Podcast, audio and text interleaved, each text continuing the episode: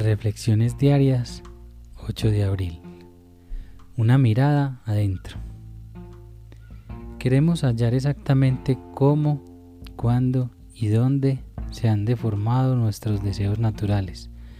Tratamos de ver honradamente la infelicidad que por esta causa se han inferido a otras personas y a nosotros mismos. Al descubrir nuestras deformaciones emocionales podemos movilizarnos hacia su corrección.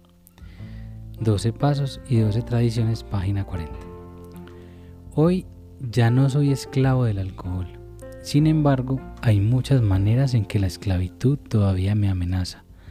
A mi persona, a mis deseos, incluso a mis sueños.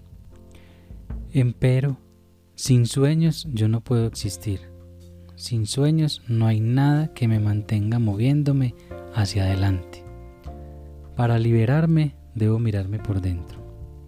Tengo que recurrir al poder de Dios para enfrentarme a la persona que más he temido, mi verdadero yo, la persona que Dios quería que yo fuera. A menos que pueda o hasta que lo haga, siempre seguiré huyendo y nunca seré verdaderamente libre. Diariamente le pido a Dios que me enseñe tal libertad.